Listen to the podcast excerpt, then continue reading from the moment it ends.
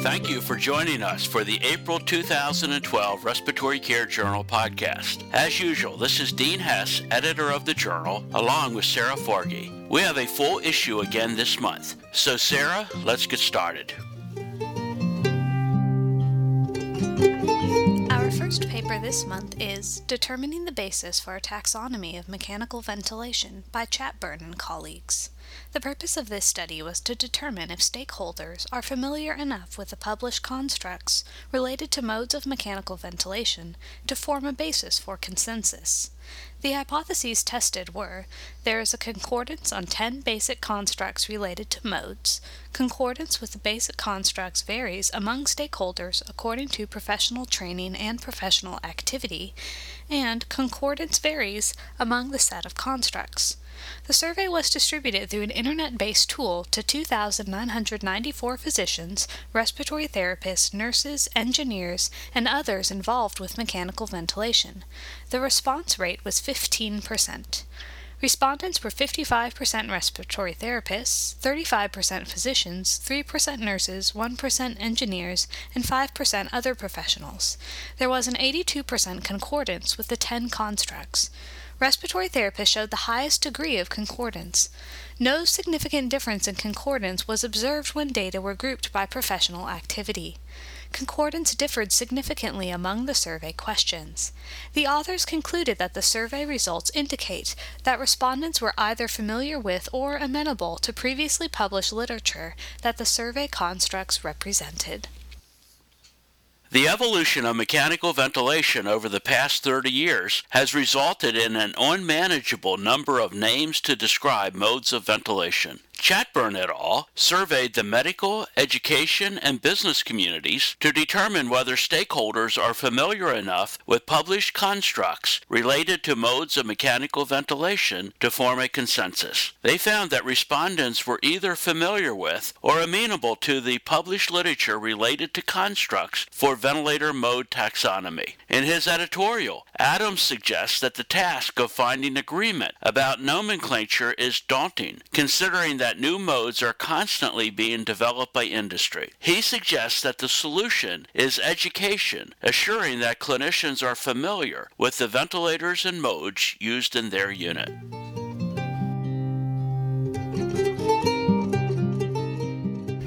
Evaluation of peak inspiratory pressure, tidal volume, and ventilatory frequency during ventilation with a neonatal self-inflating bag resuscitator is by Bassani et al.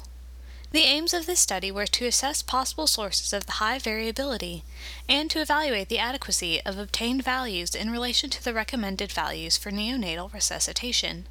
This was an experimental study in which 172 health professionals who work in neonatal intensive care manually ventilated a test lung with a self inflating bag in five different handling techniques using 10, 5, 4, 3, and 2 fingers. Delivered values of peak inspiratory pressure, tidal volume, and ventilatory frequency were compared, taking into account the different handling modalities and professions by analysis of variance for repeated measures. Peak inspiratory pressure and tidal volume were significantly affected by the handling technique, with higher values for a greater number of fingers used for ventilation. Physiotherapists tended to deliver higher volumes and lower rates. The authors observed high variability of all studied parameters and overall inadequacy of obtained values. Most volunteers delivered excessive pressures and volumes at insufficient ventilatory frequency. The authors conclude that delivered values seem to depend on operators' individual and professional differences, as well as on the number of fingers used to compress the bag. Although self-inflating bags are widely used in the hospital, variability of delivered parameters is high, which might result in either hypoventilation or lung injury. The aim of the study by Bassani et al. was to assess possible sources of the high variability and to evaluate the adequacy of obtained values in relation to the recommended values for neonatal resuscitation. They found a high occurrence of inadequate delivered values, regardless of handling technique and professional background. The delivered values depend on operators' individual and professional differences, as well as on the number of fingers used to compress the bag. As pointed out by Deakins, the things that matter are knowing the device, its attributes and limitations, and how to apply it during the most critical times. Next, we have the paper Modification of a High Frequency Oscillator Circuit with a Heated Expiratory Filter to Prevent Infectious Pathogen Transmission, a bench study by McCowan and colleagues. The authors modified the circuit of a high frequency oscillator to include a heated expiratory filter, eliminating the need for daily filter changes due to buildup of condensate. The purpose of the bench study was to determine if substitution of the filter resulted in a clinically important change in delivered tidal volume or amplitude. They measured tidal volume and amplitude using five of each filter type across six patient setting scenarios. Filter efficacy was tested through an independent laboratory, and expiratory resistance measurements were taken after prolonged use with humidification.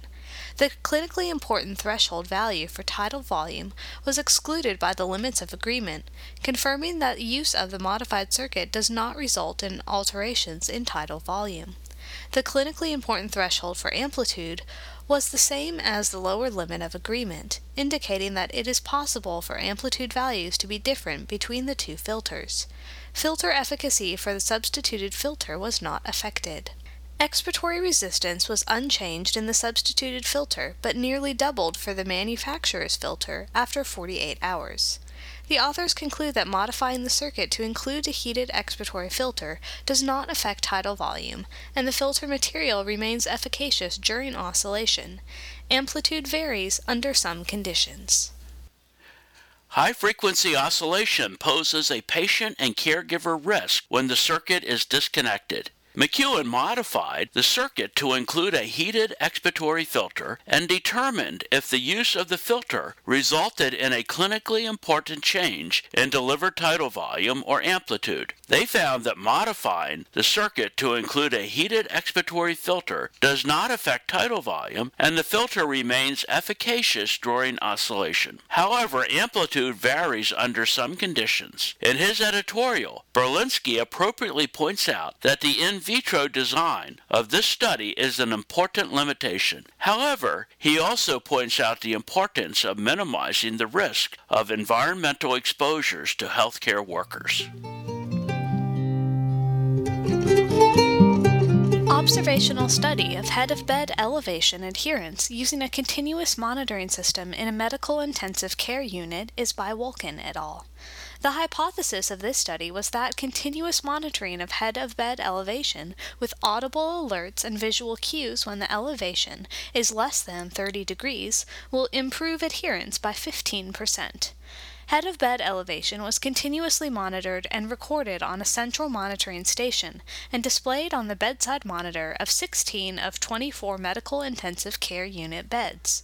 Manual bedside checks were performed twice daily at varying times. Continuous head of bed angle was available from 31% patient beds over a six and a half month period, representing 24% of mechanical ventilator days. Continuous monitoring was performed for 7,720 hours, 5,542 with the data displayed on bedside monitors, and 2,178 with the data only available from the central monitors. Head of bed elevation was at least 30 degrees for 76% of the hours when the data were displayed on bedside monitors, and for 61% of hours when it was not. The authors conclude that real time monitoring of head of bed elevation is feasible, and when combined with audible alarms and visual cues, improves elevation adherence.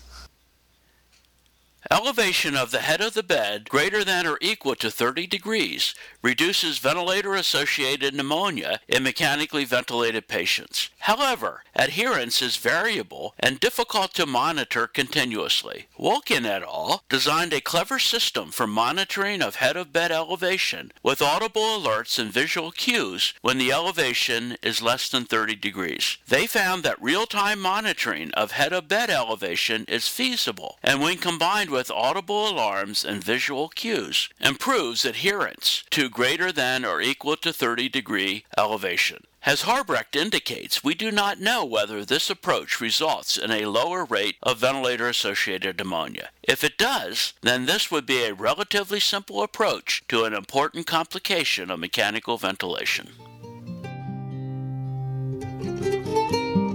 Next is the paper by Passos et al. Evaluation of functional respiratory parameters in AIDS patients assisted in the Infectious Diseases Ambulatory Care Clinic of a tertiary care university hospital in Brazil. The authors conducted a prospective cross sectional study to evaluate the pulmonary function of AIDS patients cared for in the Infectious Diseases Ambulatory Care Clinic.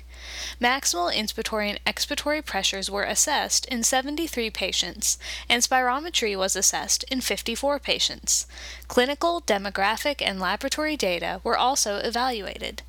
The mean time of HIV infection was similar for men and women, and the mean time of use of antiretroviral therapy was 8.5 years for women and 7.7 years for men.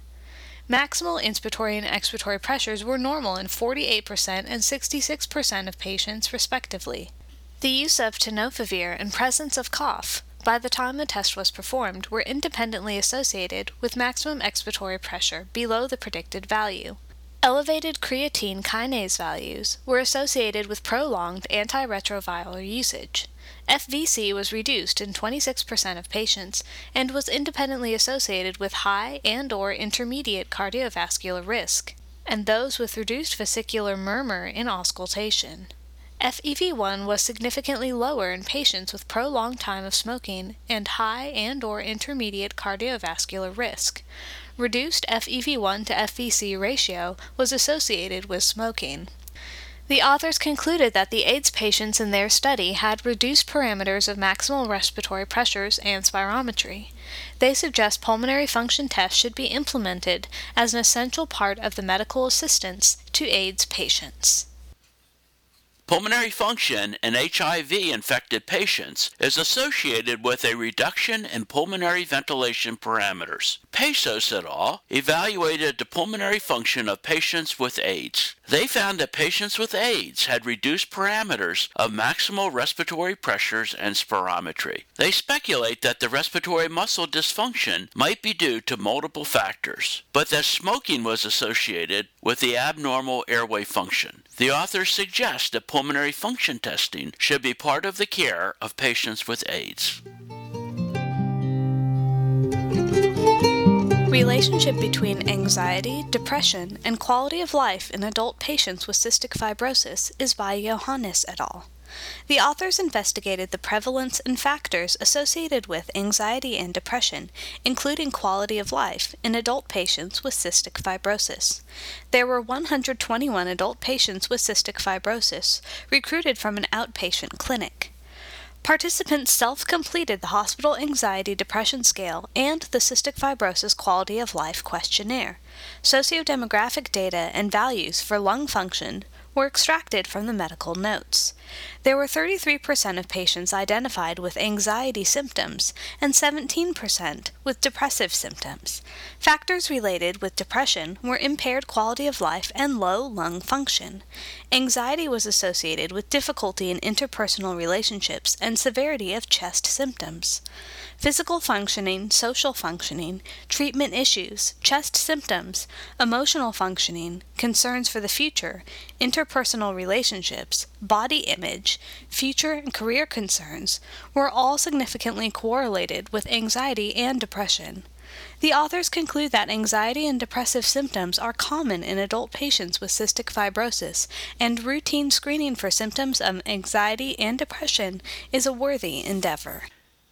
The impact of anxiety and depression on quality of life in adult patients with cystic fibrosis is unknown. Yohannes et al. evaluated the prevalence and factors associated with anxiety and depression in adult patients with cystic fibrosis. They found that anxiety and depressive symptoms are common in adult patients with cystic fibrosis and that they are associated with poorer quality of life, lung function, reduced physical functioning, and severity of chest symptoms. They recommend that routine screening for symptoms of anxiety and depression is a worthy endeavor. Next is a paper by Kosic and colleagues, Comparison of Airway Wall Remodeling in Asthma and COPD, Biopsy Findings. The aim of the study was to compare the basement membrane thickness and epithelial damage in biopsy specimens from patients with asthma and COPD. The study was performed in 20 patients with asthma and 12 patients with COPD who had not been treated with corticosteroids for at least three months before study enrollment. Patients' characteristics were based on the results of clinical assessment, allergic skin prick tests, lung function testing, and methacholine bronchial challenge. All patients underwent bronchoscopy with forceps biopsies of bronchial mucosa. Light microscope and semi-automatic software were used to measure basement membrane thickness in hematoxylin eosin stained sections. Denudation and partial epithelial damage were assessed independently by two pathologists. The mean basement membrane thickness in patients with asthma was 12.5 microns and only 7.8 microns in patients with COPD. Overall percentage of the basement membrane length lined with damaged epithelium was 45% in the asthma group and 47% in the COPD group. Total and partial epithelial damage were not different between the groups. The authors conclude that basement membrane thickness might be a histopathological parameter helpful in distinguishing patients with asthma and COPD.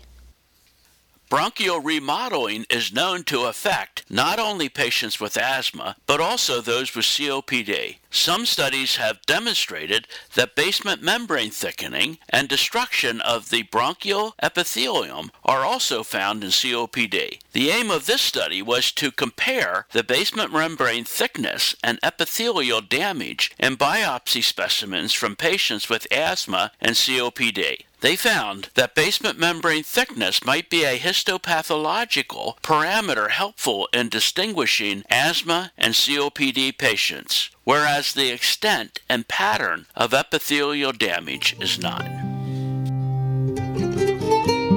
Correlation of airway hyperresponsiveness with obstructive spirometric indices and FEV1 greater than 90% of predicted is by Cotti et al. Pulmonary function testing databases for a four year period were retrospectively reviewed. All technically adequate spirometry studies were included based on the criteria of FEV1 greater than 90% of predicted and FEV1 to FVC ratio below the lower limit of normal, based on 95th percentile confidence intervals. Clinical indications for testing were noted. Testing for post bronchodilator response, lung volumes, and methacholine challenge tests were reviewed for evidence of airway hyperresponsiveness. Comparisons were made between symptomatic versus asymptomatic individuals and FEV1 values less than or greater than 100% of predicted. A total of 280 studies were analyzed. During their clinical evaluation, 69% of patients had post bronchodilator spirometry recorded, 23% had lung volumes, and 11% completed methacholine challenge testing. Indications for spirometry included 193 symptomatic patients and 87 asymptomatic patients.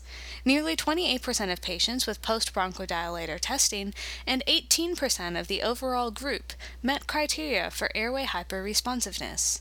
No differences in airway hyperresponsiveness were found between the symptomatic and asymptomatic groups.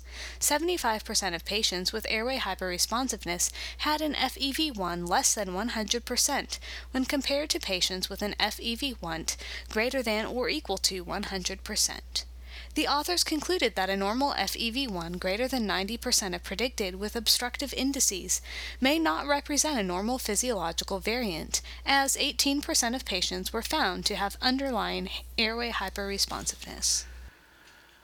Published spirometry guidelines suggest elevated FVC and FEV1 greater than 100% of predicted with an obstructive ratio might represent a physiological variant. There is minimal evidence whether this finding can be indicative of symptomatic airways obstruction. Cotti et al. compared symptomatic versus asymptomatic individuals and FEV1 values less than or greater than 100% of predicted. They found that an FEV1 greater than 90% of predicted with obstructive indices might not represent a physiological variant, as 28% of patients were found to have underlying airway hyperresponsiveness. This suggests that clinicians should evaluate for airway hyperresponsiveness in symptomatic patients, even if the FEV1 is greater than 90% of predicted.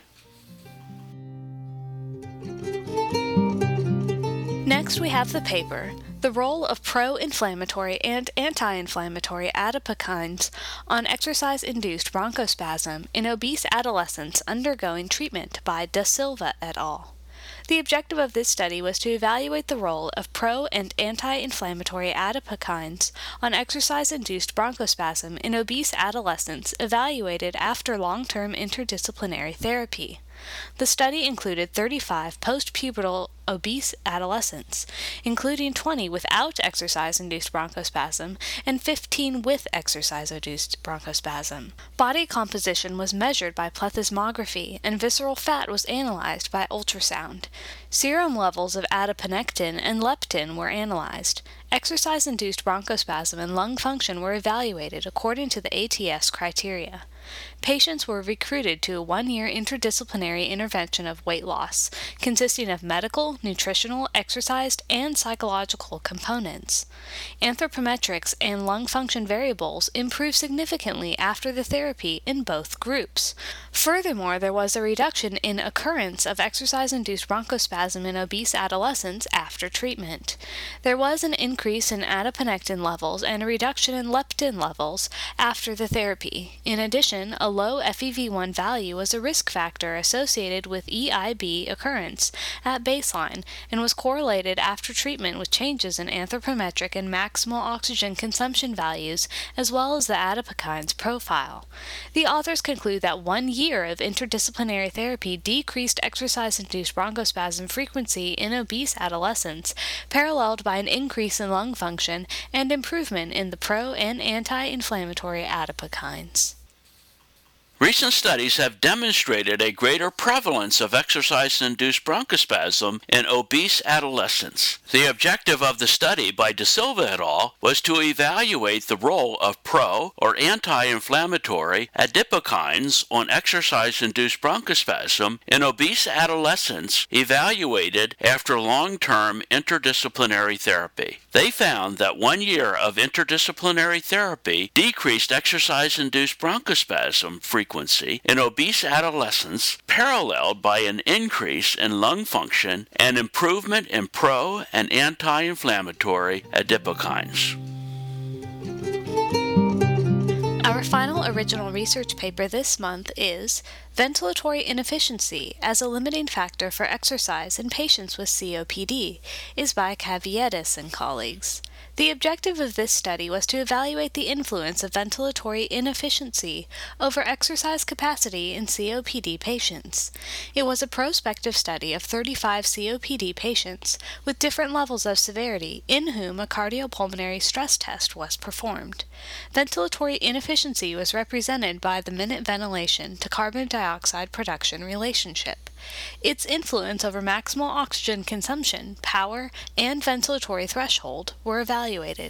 Surrogate parameters of cardiac function, like oxygen pulse and circulatory power, were also evaluated. Cardiopulmonary stress test was stopped due to dyspnea with elevated minute ventilation and marked reduction of breathing reserve. A severe increase in carbon dioxide production, a decrease of maximal oxygen consumption, and a decrease of power were demonstrated. There were 28 patients who presented with dynamic hyperinflation. Linear regression showed a reduction of 2% on maximum oxygen consumption, 2.6% on power, 1% on oxygen pulse, and 322.7 units on circulatory power per each unit of increment in minute ventilation to carbon dioxide production relationship. The authors conclude that ventilatory inefficiency correlates with a reduction in exercise capacity in patients with COPD.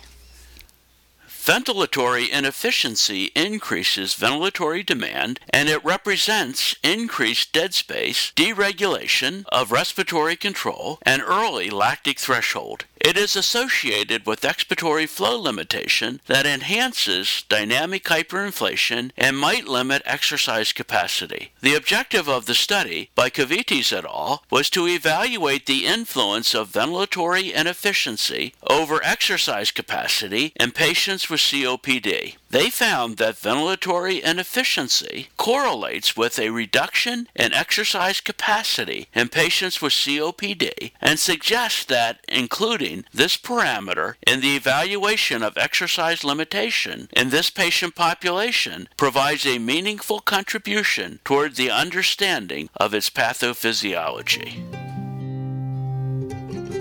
This month, we publish a year in review for 2011 on the topics of long term oxygen therapy, pulmonary rehabilitation, airway management, acute lung injury, education, and management. Another review addresses imaging of acute respiratory distress syndrome. We also publish clinical practice guidelines on aerosol delivery device selection. This month's case reports are percutaneous dilational tracheotomy with Pierre Robin syndrome, eosinophilic pneumonia associated with azacitidine, imaging and physiologic assessments to clarify choke point physiology, lung bullae with air fluid levels, and emergency bedside extracorporeal membrane oxygenation for acute tracheal obstruction. Our teaching case of the month relates to an 87 year old woman with unilateral pulmonary edema. To receive the contents of this and past issues of the journal, visit our website at www.rcjournal.com. There you can also subscribe to receive podcasts of future issues.